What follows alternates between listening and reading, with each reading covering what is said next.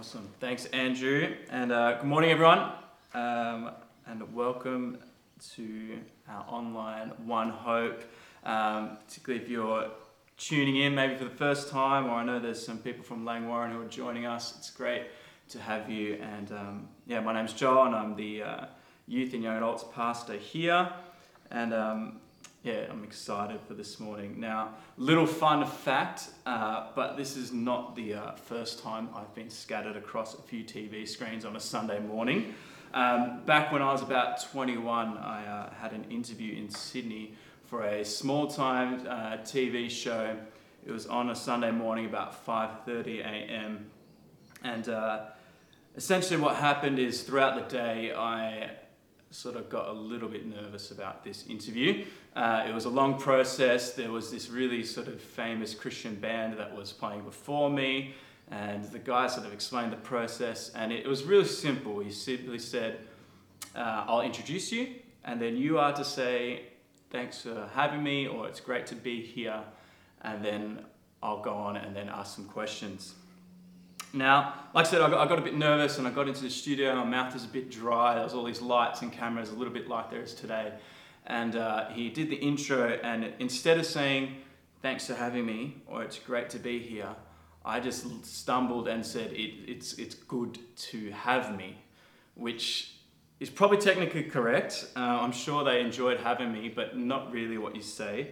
Um, so apologies if I jumble some words this morning. It's all a bit different, a bit new, but uh, we've made this rule, Andrew and I, that uh, there's no redos. Uh, we're not going to drastically edit things unless it like really needs to happen. But because in the end, this is not about a, a polished production or a perfect delivering of a sermon, but this is about us trying to communicate God's word, just like we do each Sunday. And uh, we're excited to do that over this different medium this morning. So, like Andrew mentioned, we're going through the book of John, and so I want to encourage you to have that open. Um, John was most likely the last gospel account that was written, uh, and it brings a very different flavour. Uh, the book of Matthew, for example, ninety percent of what you find in the book of Mark is found in Matthew and Luke. So they're all quite similar, whereas ninety percent of what you read in John is unique. It brings this very different flavour to uh, how Jesus lived his life. It doesn't follow the same chronological path, but it's a lot more thematic, and it's a lot more theologically focused on who Jesus is. And the Gospel of John, it's structured around seven key signs or miracles, and seven key statements. And sometimes these are linked, and sometimes they stand alone. And what we get at the end of John is the author, who's likely the Apostle John, he gives the purpose of why he wrote the book. It says this in chapter twenty, verse thirty-one. These things are written so that you may believe that Jesus is the Christ, the Son of God, and that by believing you may have life in his name. So really, this is our prayer over the next few weeks as we dive into the Gospel of John, that that would be us, that we would know Jesus more, that we would believe in him, and that by believing we would have life in his name. The purpose of John is really the same purpose of these preaching themes. So we're going to be looking at the I am statements. There's seven of them, and we're going to look at them over six services. And the reason that these have often stood out to scholars is because this language of I am is really key in the Bible. What we see in the Old Testament, when God revealed himself to Moses through the burning bush, he declared his name. And this is what he said in Exodus three, I am who I am. This is what you are to say to the Israelites. I am has sent you. And so these statements, and there's other times as well in the gospel where Jesus simply replies and he says, you know, before Abraham was, I am. He uses this language intentionally, and it's picked up by the author to, to really declare the divinity of Jesus. As you read through the gospel, and I'm going to encourage you with your family or by yourself to read through the Gospel of John over this coming period. But the author's trying to make it clear, and Jesus himself is making this claim that he is not an ordinary man. It's not just a good teacher with some good ideas that does some good things, but This is God in flesh, here to bring life and to bring light as people would turn to him and believe in him. And so this morning we're going to be looking at chapter six, and I want to encourage you to have it open in front of you. It's one of the biggest uh, chapters in the Gospels, so we're not going to read the whole thing. We're going to focus particularly on the discussion that we see in the second half. But it's probably important to see the whole chapter. It's probably important to see some of the big connections that are being made. And so the chapter, it works like this. There's, at the start, we have the sign, we have the miracle. Jesus feeds five thousand people, and it's probably more likely five thousand men. It's probably over ten thousand people that he's feeding. And in fact, this, this feeding of the five thousand, it's the only miracle that occurs in all four Gospels, which just highlights its importance. Now, what we get in John, which we don't get in the other Gospels, is the explanation that follows, the teaching where Jesus says, I am the bread of life. And that's what we're going to be focusing on this morning. Now, a couple quick things before we get into the text itself. Uh, the first thing that I think I realized when I read this story is that it's all an interruption.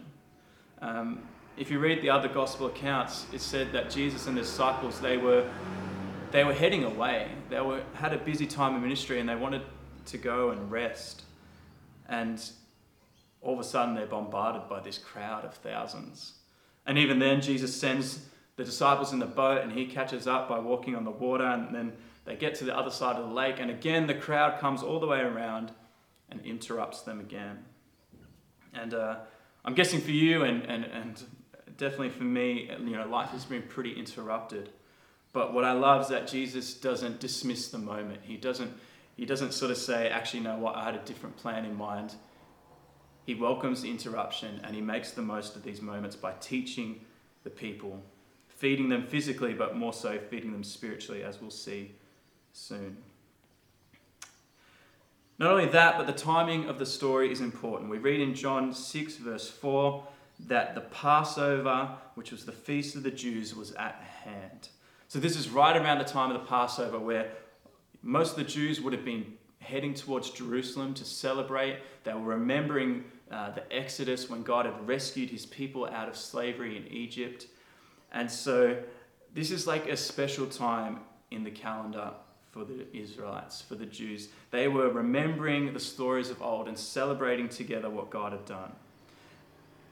And so it's with that in mind, at this time, when we begin to understand what, what is happening here as Jesus feeds the five thousand and then talks about being the bread of life.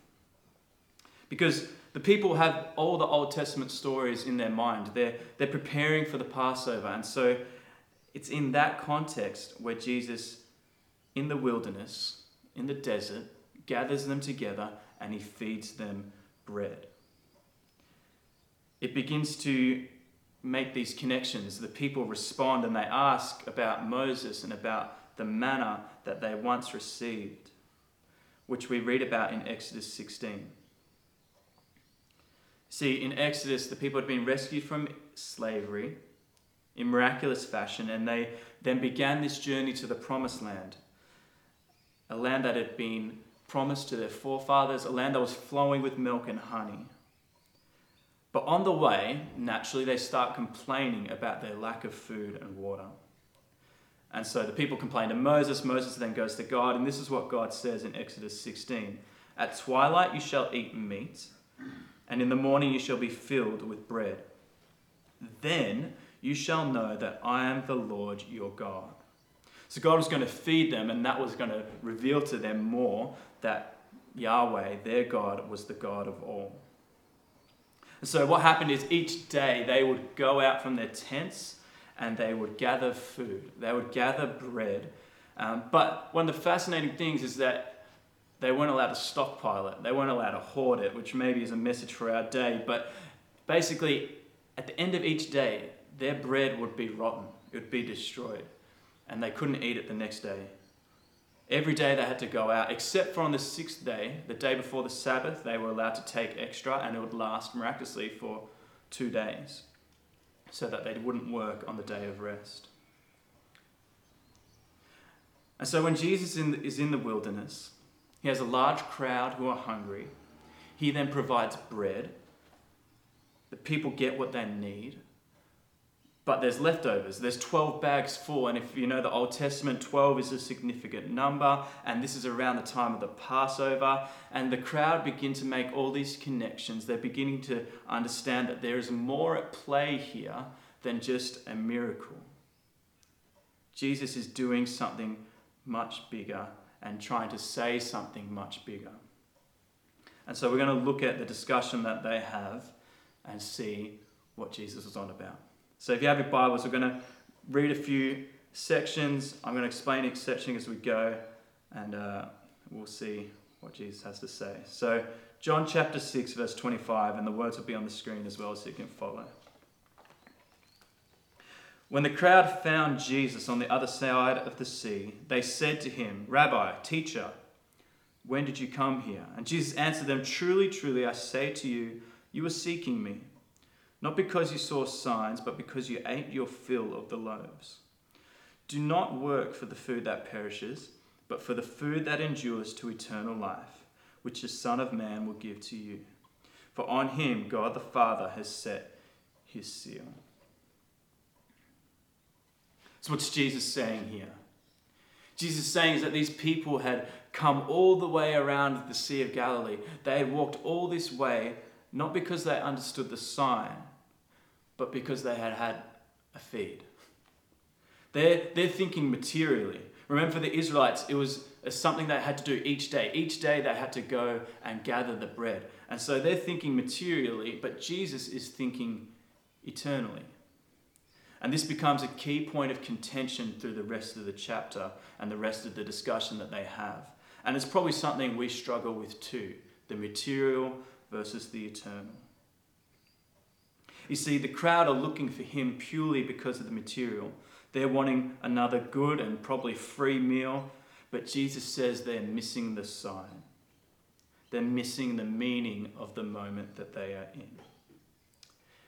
It's like when you take a road trip.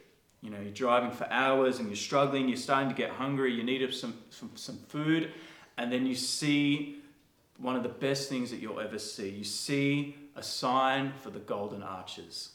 And maybe at that point, there's this joy within you. You feel a bit of happiness. You get a bit of a spring in your step. You can start to taste the greasy goodness. But you don't stop there. You don't stop at the sign and think, okay, that's all I need and I'm just going to keep going. No, the sign is pointing you to something, pointing you somewhere where you need to go to get what you need, which is, of course, a wonderful, wonderful cheeseburger. And that's what Jesus is saying here, is that you're missing the point. If if the five thousand, if that was just about food, you're missing the deeper truth. It is a sign pointing to something greater. And so this crowd, they rush around the lake to get to Jesus. So they're searching for something, but they don't quite know what they're searching for. They're just thinking maybe we can get a meal. Maybe we can get some sort of material benefit in the moment. Maybe for you as well, you're trying to work hard on this faith thing, but you're thinking now, materially. Maybe you're thinking that he will heal your body, or that he will restore your family, or provide a breakthrough, or that you'll become a better person, or you'll make some great friends. And now I'm not saying none of that can happen. Of course, Jesus does that. He did that in the story. He, he miraculously provided for thousands of people. But what Jesus is trying to make clear here is that these things are not the focus in and of themselves. He says our focus is to be on the Son of Man, who gives food that endures to eternal life. It is in him, in Jesus, that we find all that we need. So don't go searching for the benefits of the kingdom. We go searching for the King. And when we find the King, we get the benefits of the kingdom. Like John said, when we believe in him, we find life. So we go searching for the King, not the benefits of the kingdom. And that's an important distinction to make. Because when we find the King, yes, we might receive healing, which would be supernatural and amazing. But we also might receive the loving grace to endure the suffering, which is just as supernatural and incredible. We might receive that supernatural provision, or we might receive the joyful, supernatural contentment to persevere. The King knows what we need. Jesus knows what we need, and he says, "Come to me, all who are weary and burdened. Come to me." He invites us to search for him and seek him first, and then everything will be added unto us. The order is always important. We're to focus on the King, on the person of Jesus. Don't stop at the sign, but follow where the sign is pointing. And really, what we'll see in this chapter is the sad part of the story is that thousands of people ate bread, but nearly all of them missed out on the bread of life. We read at the end of the chapter that, that all of them walked away. All that's left are the twelve disciples. Because what Jesus says is difficult, because they're missing the meaning, because they stopped at the sign. They're content with the material, not realizing that they need something eternal. May that not be us in these moments. May we not get content with the material and forget that we are after, we are needing something eternal. So let's carry on. Let's have a read of verse twenty-eight and twenty-nine. So then the crowd responded to Jesus, saying, "What must we do to be doing the works of God?" And Jesus answered them, "This is the work of God, that you believe in him whom he has sent." See, at this point, this crowd is still interested. They're still thinking, yeah, okay, we want to be a part of this. Just tell us what to do. And Jesus simply, simply responds, "This is the work of God, that you believe in him whom he has sent." If you want to know what's important for your life, you want to know what to do with that, with all your spare time, if you want to know what to do in the chaos of our world at the moment, it is simply to believe in Jesus and to believe in who he says he is. And it's so simple that we'll probably struggle with it. As simple as a greeting like, "Thanks for having me," or "It's great to be here." We can mess that up and answer everything else fine because, you know, we're smart, we've got things sorted, and we can do the more advanced things. You know, some of us, we can give great arguments for Christianity and why its values are so important for society, and we can, you know, explain all the texts in the Bible, and we can, you know, talk about all the great programs at our church and how great the community is. But can you simply state why you believe in Jesus? You see, that's what the book of John is all about. We talked about it before, and the purpose of this book is to explain to us who Jesus is so that we would believe and have life in his name. Even in verse thirty-five, which is our key verse, Jesus says, "I'm the bread of life, and whoever believes in me shall never thirst." In fact, in the book of John, believe is mentioned over ninety times. And every single time it is a verb. See, sometimes in Paul's writing, it's a noun. But every single time in the book of John, it is a verb. It is something that you do. It is the work of God. Which can seem a bit confusing. Particularly for us, you know, in Reformed background, it's faith, you know, alone, not works. And so how does this work? Talking about believing as something that you do. A simple way to understand it is replace the word believe with the word trust, and you probably get a bit closer to what the Bible is talking about when it says believe. It's not talking about um, believing this abstract concept or idea in your head, but it is about trusting in a person, and that person being Jesus. So ask yourself, do you trust Jesus? Do you trust that Jesus alone will lead you to life, life in its fullness, and life for eternity? And like I said, in this passage, thousands of people can't do this. Because trusting in Jesus, believing in him, meant a total shift in everything they knew, everything that they ex- expected of the Messiah. This was a reorientation of their whole life. But Jesus is asking them to believe and to trust.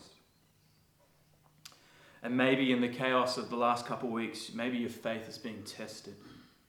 You know, for me, as I look at my life and my work and my leisure, my relationships, my home life, my future plans, like all of that has been shaken.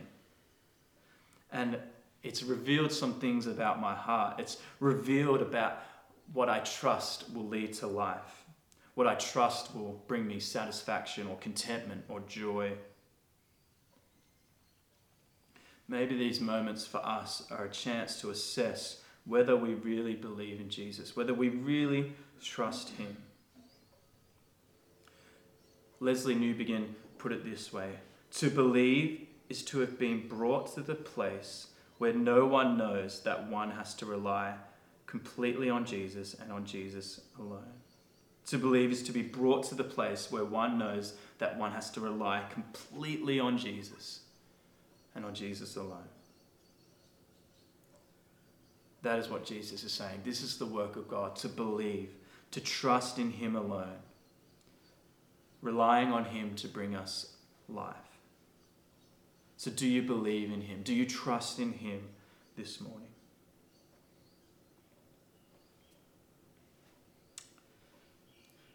And so let's read verse thirty to forty, and let's let's see where Jesus begins to take this, because the crowd begin to react a little differently.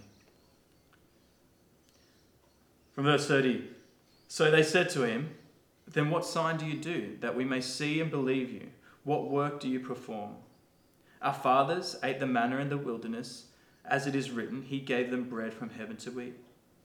Jesus then said to them, "Truly, truly, I say to you, it is not Moses who gave you the bread from heaven, but my Father gives you the true bread from heaven. For the bread of God is he who comes down from heaven and gives life to the world." And so they said to him, "Sir, give us this bread always." You know, they're starting to make the connections between the Old Testament. They're starting to understand about the manna and the wilderness, and okay, we had bread, and they're starting to make those connections. And they're in. They say, "Give us this bread always." And so Jesus responds in verse thirty-five. "I am the bread of life. Whoever comes to me shall not hunger. Whoever believes in me shall never thirst. But I said to you that you have seen me and yet do not believe. All that the Father gives me will come to me, and whoever comes to me I will never cast out. For I have come down from heaven not to do my own will, but the will of him who sent me. And this is the will of him who sent me, that I should lose nothing of all that he has given me, but raise it up on the last day. For this is the will of my Father, that everyone who looks on the Son and believes in him should have eternal life, and I will raise him up on the last day." And in verse forty-one, so the Jews grumbled about him. You know, they go from verse thirty-four, "Give us this bread always," to verse forty-one, they're grumbling, and then later on they're disputing, and then eventually they walk away. Why? Because Jesus claims that he's from heaven. Jesus claims to be divine, to be the answer to their wandering. And it's wrapped in this grand statement in verse thirty-five, "I am the bread of life. Whoever comes to me shall not hunger. Whoever believes in me shall never thirst." Now, we need to settle a couple of misconceptions here, because we can hear this with our material thinking and we can miss the eternal. Jesus is not saying here that he will fulfill all of our earthly desires and that we'll never be physically hungry or thirsty. Remember the Old Testament context. The people of Israel did not desire manna from heaven. They just knew that they needed it. It didn't taste good. They complained about it once they got it.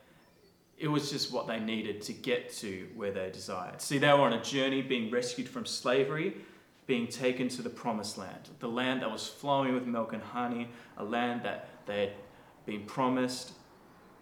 It was what they desired. What they wanted to get to was the promised land.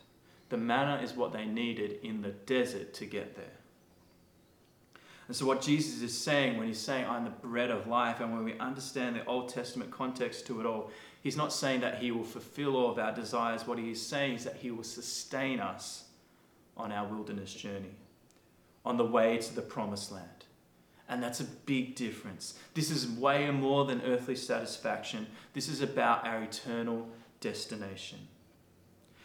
We will get there, but it's not in our own strength, not in our own plans, not in our ability to carefully manage our resources, not in our ability to navigate difficult circumstances. We receive daily bread through Jesus, through a person who we have a relationship with, through God himself, the bread of life. He promises that in the wilderness, we won't die thirsty, we won't die hungry. He will sustain us to the end. And in light of the current events, I believe this is something we all need to hear and be reminded, that Jesus will see us through this wilderness. He will see us through this crazy season. And furthermore, Jesus will see us through the next crazy season, and the season after that, and the season after that. He will see us through all the seasons of our life, right and through the end. And so he calls us to believe him, to trust him, knowing that we find life in him. See, this is the whole focus for Jesus and for the Father. We see in verse forty, the will of my Father is that everyone who looks on the Son and believes in him should have eternal life, and I will raise him up on the last day. God's thinking endgame. He's thinking big picture. His will is to raise us up on the last day, to get us all the way through to the promised land. Now, that doesn't mean that God is not concerned with the here and now. Of course he is. In First Peter, it says, cast all your anxieties on him because he cares for you. But we need to remember that God has the big picture in mind. He's hoping, he wants to raise us up on the last day, to see us through to eternal life. And in verses thirty-seven and verse thirty-nine, Jesus reminds us, he says, like, I'm not going to cast you out. I'm not going to let go. I'm not going to lose you along the way. God is faithful, and he will keep his end of the deal. He has promised to never leave us. He's promised to never forsake us. He promised to be our God, that we would be his people. And the beauty of the gospel is that God keeps his end of the bargain. He's our Savior and our King, and our work is simply to believe. See, these verses are an assurance to us who believe that we can be safe and secure in our Savior. And we can know that he sustains us all the way to eternity. And we can know that he satisfies us with eternity. In fact, throughout the rest of the chapter, and we don't have time to dive into it, but I want to encourage you and your family and your life groups, read through this whole chapter, talk about talk about it, dive into it, but all throughout it, we get this repeated focus on eternity. It says numerous times that I will raise him up on the last day, or that we'll live forever, or that we'll have eternal life. See, nearly everything in our lives is temporary. It doesn't last. And Jesus is pointing us to what is eternal. And that is himself, that is God, and that is us. We all have an eternal destination. We all crave something more. You know, I love what C S Lewis says, where he says, if we find in ourselves desires that nothing in this world satisfied, I can only conclude that I was made for another world. Or as the way that the Bible puts it is in Ecclesiastes, it says he has put eternity into the hearts of man.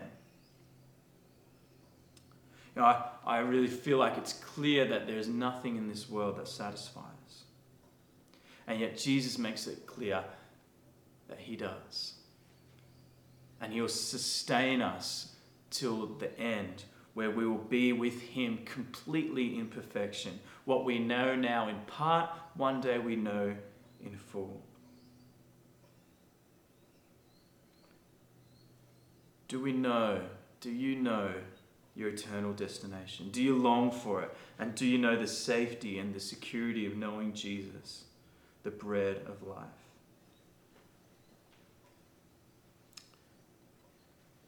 You know, the other repeated theme that we get in these final verses is that it's the Father who draws us. It's the Father who chooses us. All throughout, Jesus says, you know, our work is to believe, and then he repeatedly says that it's actually not dependent on us. God himself is the one who chooses us, who calls us, and who draws us in. Now, I can understand that this can be a bit disturbing because, well, let's be honest, we like to feel like we're in control. We like to be in control of our lives and our destiny. And, you know, in the end, I do believe that we have a choice to accept the gift or to receive Jesus as king or to reject him as king. But I find it really comforting that God chooses us, that he grabs a hold of us and he does not let go. We may choose to walk away like many of the disciples in this story did, but he always keeps his end of the bargain. He always holds on, and he will sustain us right to the very end. He will take us to the promised land. He will, we will arrive one day on heaven's shores, but we'll know that we didn't do it in our own strength. We did it through Jesus. He is the one who gives us strength. He is the bread of life.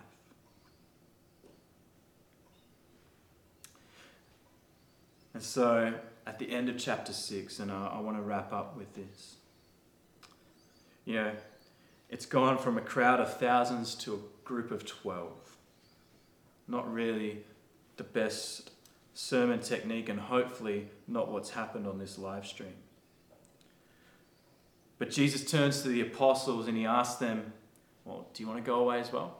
He like says, like, this is your chance. If you want to leave, you can tap out now. And I love how Peter responds. And for me, it's some of like the most beautiful human words that you get in the Bible. He just says, Lord, to whom shall we go? You have the words of eternal life, and we have believed and we have come to know that you are the Holy One of God. You know, that movement is really my prayer for this morning, that we would hear Jesus' words of eternal life. And that we would believe, that we would trust. And in that journey of believing and trusting, we would actually come to know, we would come to a place of confidence, knowing that Jesus is who he says he is. That's certainly been my journey. You know, I've tasted and I've seen the goodness and the grace of God, and I feel like I'm at a point now where I go, where else can I go? I've believed and I've come to know that Jesus is worth it all. He can be trusted, and he leads us to life. He gives us what we need in these moments. So I want to urge you this morning to trust in him. In these times of trouble, in these times of trial, that we would trust in him, knowing that he gives life in all of its fullness.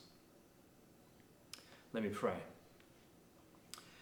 Heavenly Father, we thank you so much for these words. And God, wherever we are right now, I want to pray that you would, by your Spirit, help us to understand. God, that we would know your words of eternal life, that we wouldn't get caught up or stuck in the material, but we would know you of eternal. And God, that by turning to you, God, I pray that you'd help us to believe, that you'd help us to trust, that you'd help us to know who you are.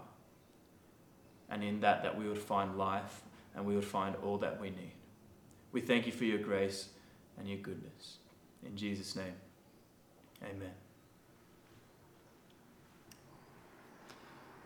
Yeah, as we wrap up, maybe this morning you're considering this whole Jesus thing. Maybe you've tuned in and you just go, I want to know more. I want to know what it means to believe. I, I feel like I might need Jesus, and you're not quite sure where to start. I want to encourage you, you can either comment below, you can either message me privately or the church page. You can head to our website and leave a message. And I'd love to give you a call and have a chat and pray with you. If you're at home, I want to encourage you uh, to chat about this message further with your kids, with your family. I know our kids had a bit of a scavenger hunt to do. I know hopefully you've been taking notes and you can talk about it. Maybe you give your life group a quick call and check in. Just say, how did you find it? Pray for each other, encourage each other. You know, one of the key aspects of our Sunday worship services is fellowship, and we're looking for ways to do that better. Why don't I encourage you to take the initiative this morning? Just give someone a call, see how they're going, and encourage them.